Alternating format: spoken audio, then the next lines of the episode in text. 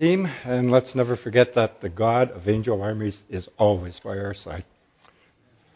Our reading this morning is from 1 Thessalonians chapter 2 verses 14 to 20.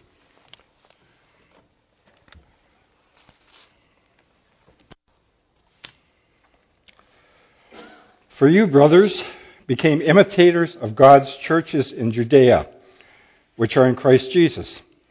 You suffered from your own countrymen the same things those churches suffered from the Jews, who killed the Lord Jesus and the prophets and also drove us out. They displease God and are hostile to all men in their effort to keep us from speaking to the Gentiles so that they may be saved. In this way, they always heap up their sins to the limit, and the wrath of God has come upon them at last. But, brothers, when we were torn away from you for a short time, in person, not in thought, not of our intense longing, we made every effort to see you, for we wanted to come to you. Certainly I, Paul, did, again and again. But Satan stopped us. For what is our hope, our joy, or the crown in which we will glory in the presence of our Lord Jesus when he comes? Is it not you? Indeed, you are our glory and joy. Amen. Let's just open in a word of prayer. Heavenly Father, we just uh, pray that the church today, that we are seen as a Thessalonian church, Father. We just pray that we focus on you and remember that uh, you left us here to uh, preach the gospel and to show your love. Father, we just, uh, we just pray that uh, you instill this in our heart again and again that we are yours. Amen. We read that in verse 14 that the Thessalonian church became imitators of the first Christian churches which started in Judea, where Jerusalem is located. The Thessalonian church truly belonged to Jesus Christ. True Christians are in Christ, and true Christian churches are in Christ. But even some churches who call themselves Christian can be in something else besides Christ. And Paul notes that the Thessalonian church became an imitator of the first churches in Christ. So that does that mean that they were doing everything just like those original churches? We note that in, in context, in verse 14 to 16, the Thessalonian church became imitators not because they followed everything in the original churches that they did, but because they persevered through persecution by their community. There are many denominations in Christian churches today. The test is not whether they follow every ritual and interpret every word the way we do. The true test is this no matter how different Christians are from each other, no matter how differently Christians interpret God's Word? Are they trusting and only trusting in Jesus Christ as their Lord and Savior? The writer of the book of Hebrews tells us in chapter 4, verse 12 For the Word of God is living and active, and sharper than any two edged sword, piercing even the division of the soul and spirit, and of joints and marrow and it judges the thoughts and the attitudes of the heart. The Word of God lives within us. It nurtures us, it guides us, and it corrects us. And our relationships involve us in suffering and hardship. Life is difficult. We're all sinners. We all miss the mark. We all suffer, and we all need support groups. And that is why Paul writes this letter of encouragement. Most of the Thessalonians' suffering grew out of the persecution from their own countrymen, who opposed violently their commitment to the Lord Jesus and their determination to follow and worship Him. Caution is in order here when we read that Paul says, You suffered from your own countrymen the same things those churches suffered from the Jews who killed the Lord Jesus and the prophets and also drove us out. Yes, it was the Jews who killed Jesus. It was the Jews of the Mediterranean world of the first century who persecuted Christians. Yet later on, Paul writes to the Romans, and he expresses compassion and care for his Jewish brothers and sisters. Romans 9:11 he shows his belief and hope that God has not abandoned or rejected them. And we have no right to lay the sins of the Jews of the first century on Jewish people today. Sadly, Christians have, have all too often been in the forefront of hate and prejudice towards Jews. In Paul's letter to the Galatians, he had a lot to say about this matter. He had come to the conviction that the old prejudices were no longer possible in Christ. There is neither Jew nor Greek. There is neither slave nor free. There is neither male nor female. You are all one in Christ Jesus.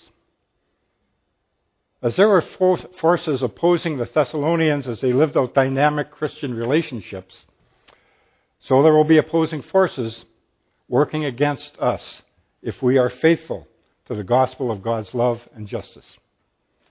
The cost of discipleship in modern culture is becoming increasingly clear.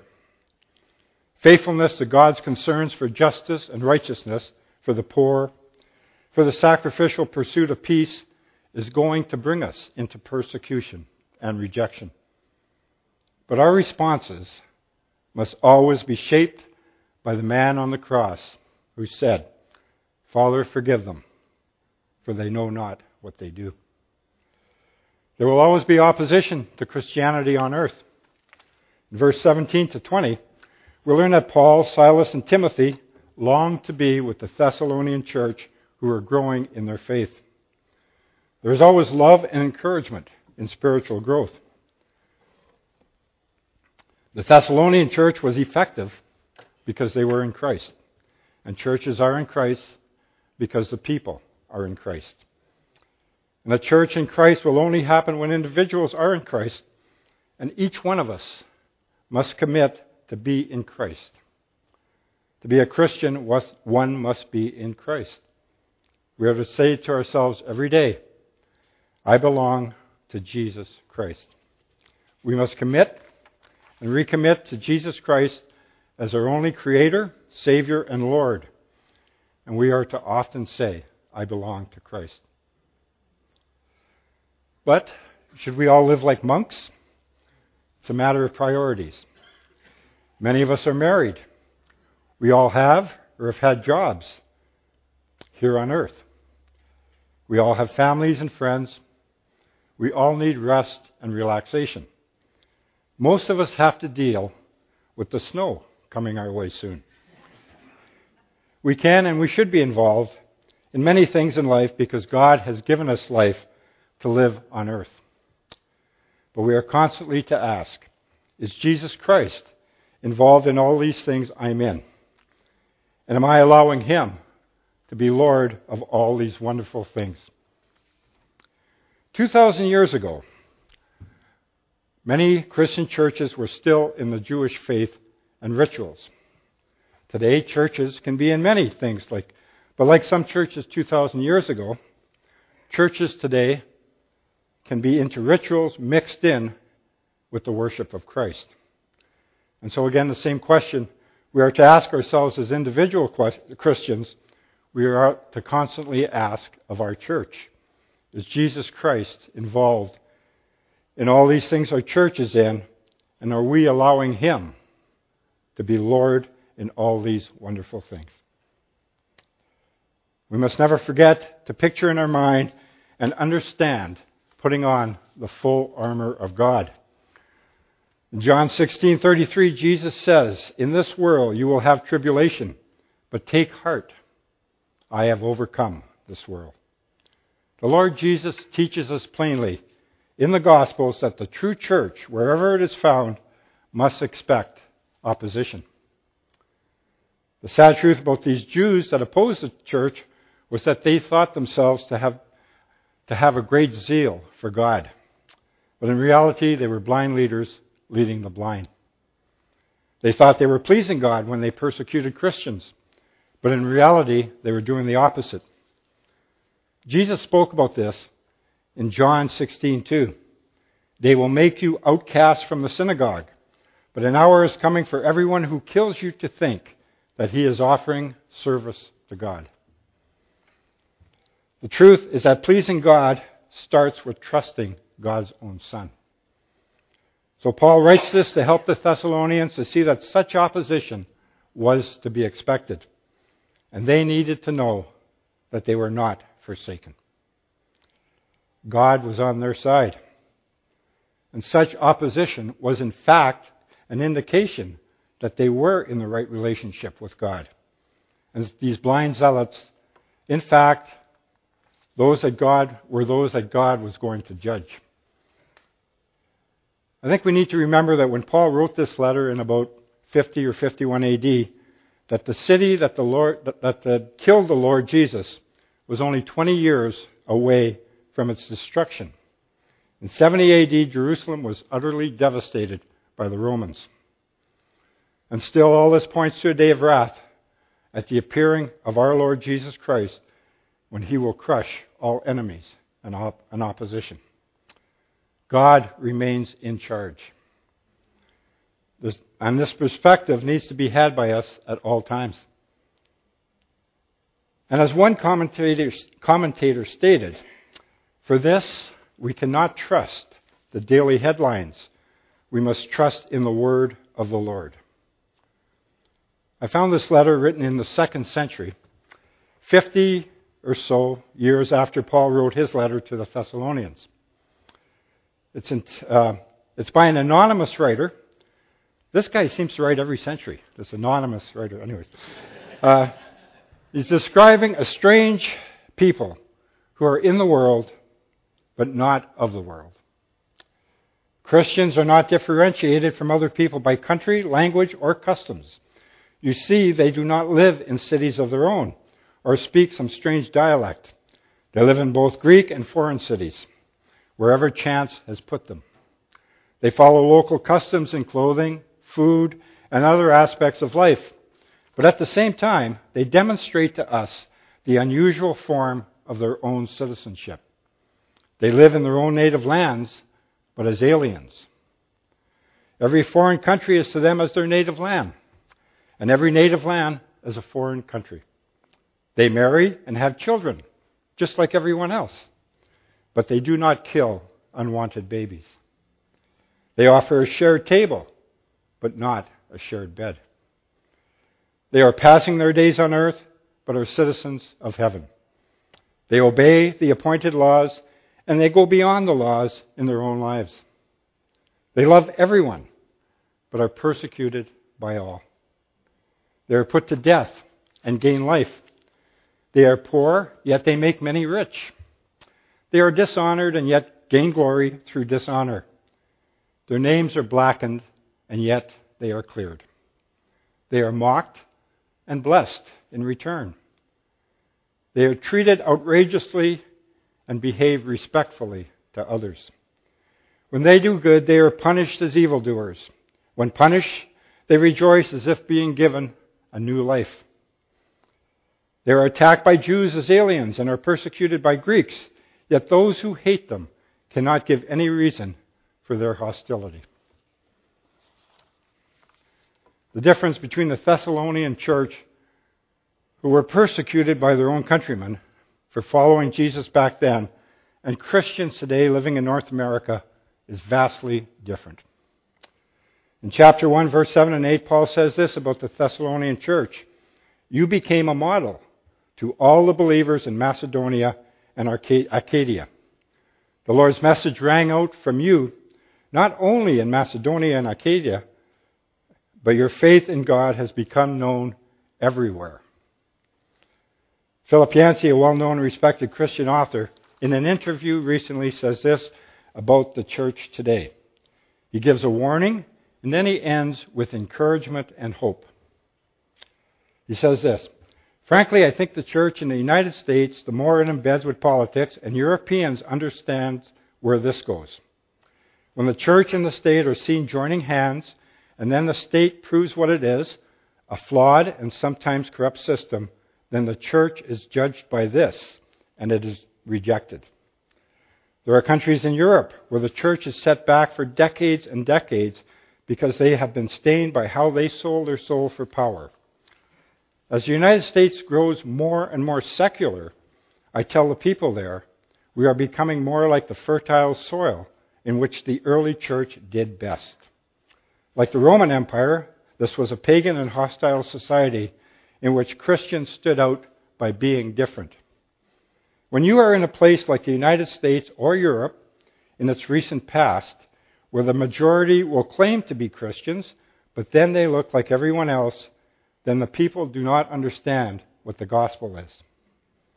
But when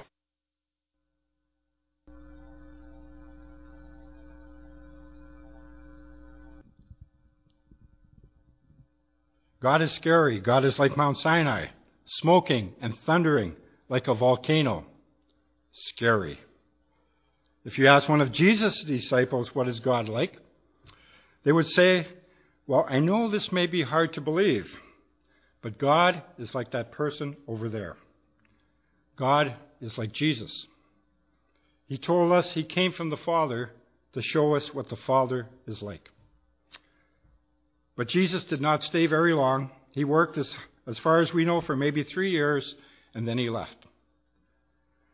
And he actually said, It is for your good that I am going away, because now I am turning the mission over to you. For the world to understand what God is like now, the church is the answer to that. And the Apostle Paul, as he reflected, he used the phrase, We are the body of Christ, more than 30 th- times. Think about that. We are the body presence of God in the world. God used to be present in Jesus, in his son Jesus Christ, but Jesus left. And he said, It is actually good that I am going away because I am leaving you behind. And I am giving you the mission of informing the world and showing the world what God is like and sharing the good news of the gospel. So that's not the way the phrase left behind is usually used because there are some books with that title.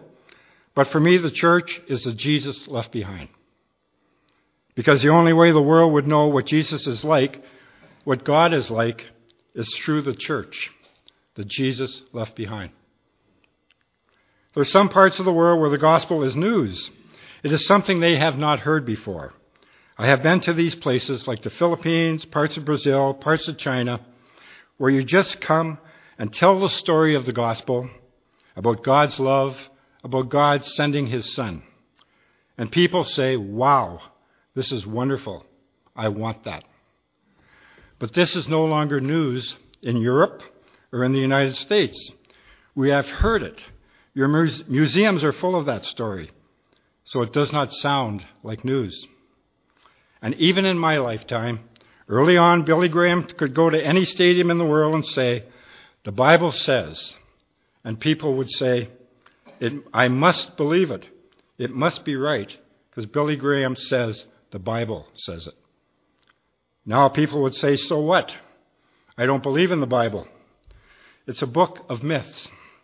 The Quran says something else. The Upanishads say something else. Why should I be convinced? A theologian from Croatia used a phrase that helped me a lot. He said that in the old days, like the Billy Graham era, we could communicate the gospel head to head. I know the truth. I will proclaim the truth. And you will say, Oh, yes, this must be true, and I will believe it. But it does not work so much anymore. We live in a pluralistic society where there's a lot of different ideas floating around. The most effective communication is now what he describes as hand to heart to head. And so we reach out through our hands to do acts of mercy. We live the gospel as Jesus lived it, with acts of healing and acts of compassion. We live it. We affect people. We show up where there is a human need. And then people wonder, why do they care about me? It touches their hearts.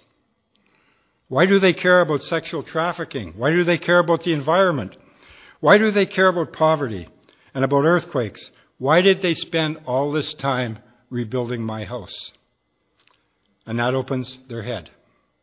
So hand to heart to head. The acts of mercy touches one's heart, and the person who is touched wants to know why, what's behind it, what is your motivation.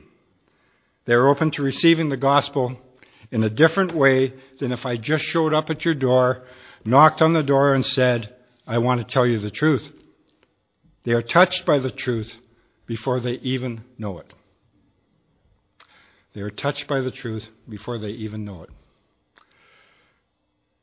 In the year 313 AD, the Roman Empire, Emperor Constantine decriminalized Christian worship.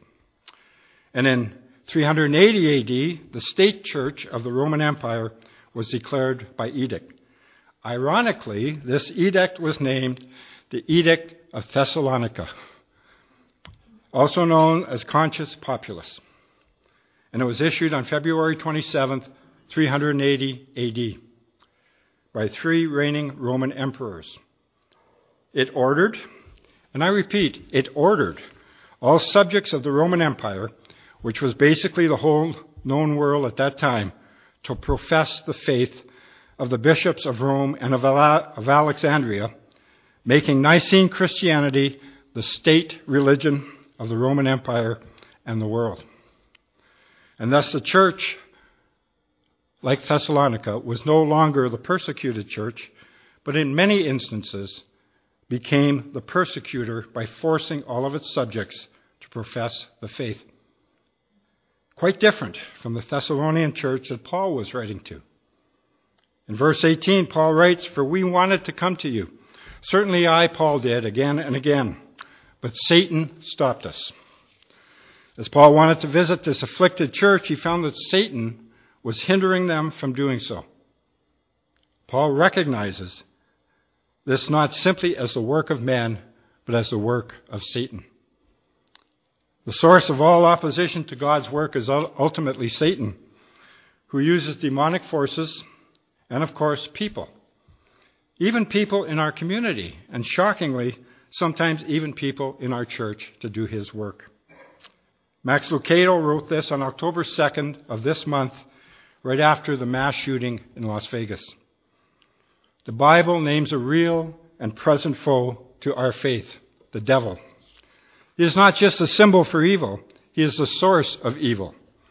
He doesn't live in myths and fables, he is an actual being who stalks our planet. He knows his time is short, so he seeks to wreak havoc on every occasion. Be alert and of sober mind. Your enemy, the devil, prowls around like a roaring lion looking for someone to devour. 1 Peter 5 8. He comes only to steal and kill and destroy. John 10 10. You're enjoying happiness? Satan wants to steal it. You've discovered joy, he'll try to kill it. Love your spouse, Satan would love to destroy your marriage. He is the enemy of your God given destiny, and he longs to be the destroyer of your soul. So don't dismiss him. Agree with the witness of Scripture. From the Bible's earliest to final pages, we are confronted with an arrogant, anti God force of great cunning and power. He is the devil, the serpent, the strong one, the lion, the wicked one, the accuser, the God of this age, the murderer, the prince of this world, the prince of the power of, the air, Beelzebub, Belial. He oversees a conglomeration of spiritual forces, principalities, powers, dominions, thrones, princes, lords, gods, angels, unclean spirits, and wicked spirits. Satan appears in the garden at the beginning. He is cast into the fire in the end. He tempted David. He bewildered Saul, and he waged an attack on Job. He is in the Gospels. He's in the book of Acts. In the writings of Paul, Peter, John, James, and Jude, and serious students of scriptures, scripture must be serious about Satan. Jesus squared off against Satan in the wilderness, Matthew 4:11. He pegged him as the one who snatches the good news from the hearts of the hearers, Matthew 4:15 and 13:39. Prior to the crucifixion, Jesus proclaimed, "Now shall the ruler of this world be cast out." John 12:31. Jesus saw Satan not as a mythological image, not an invention of allegory. He saw the devil as a superhuman narcissist. When he taught us to pray, Jesus did not say, Deliver us from nebulous negative emotions. He said, Deliver us from the evil one. Matthew 6:13. We play into the devil's hand when we pretend that he does not exist and the devil is a real devil. But, and this is huge, the devil is a defeated devil. Were Satan to read the Bible, something he is wont to do, he would be utterly discouraged because reference after reference makes it clear that the devil's days are numbered. Be alert to the devil, but don't be intimidated by him. And next time you smell the devil's stinky breath, remind him of the promise he is loath to hear.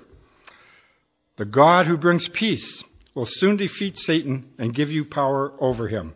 Romans 16:20. Satan may be vicious, but he is not victorious. So let this then be our perspective here at Bible Fellowship Assembly as we continue to hold on to the gospel. And let us not be afraid of opposition. Let us be careful at all times that we, leaders and members alike, do not become the opposition and so give the devil a foothold. Let us continue in the same prayerful mindset as we see here in the example of Paul, holding on to the biblical principles that Jesus taught, turning the other cheek, avoiding argument and strife, and living with humility, meekness, forgiveness, love of neighbor, compassion for the poor and the needy, and showing his love to everyone that we may encounter. Because he loved us first, and he gave his life that we might live. He set us apart to show the world what God is really like. He is a God of compassion and forgiveness and love. And that is the message he commissions us to speak and to live.